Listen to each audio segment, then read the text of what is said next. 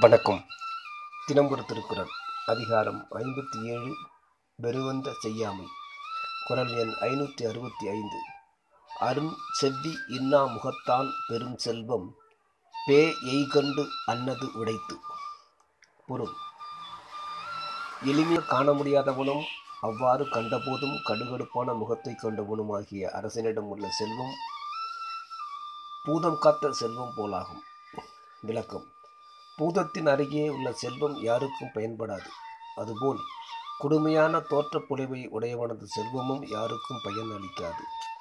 உயிருக்கு அச்சத்தை உண்டு பண்ணும். பேய் காத்த செல்வமானது செல்வம் இருக்கிறது என்ற ஆசையுண்டாகும். ஆனால் நெருங்க அச் அச்சத்தையும் அழிவையும் கொடுக்கும். அதுபோல அரசன் குடியவனாயின் அவன் பாலுள்ள செல்வமும் அச்சத்தையும் அழிவையும் உண்டாக்கும் என்ற உவமை நயம் காண்கிறோம். நன்றி.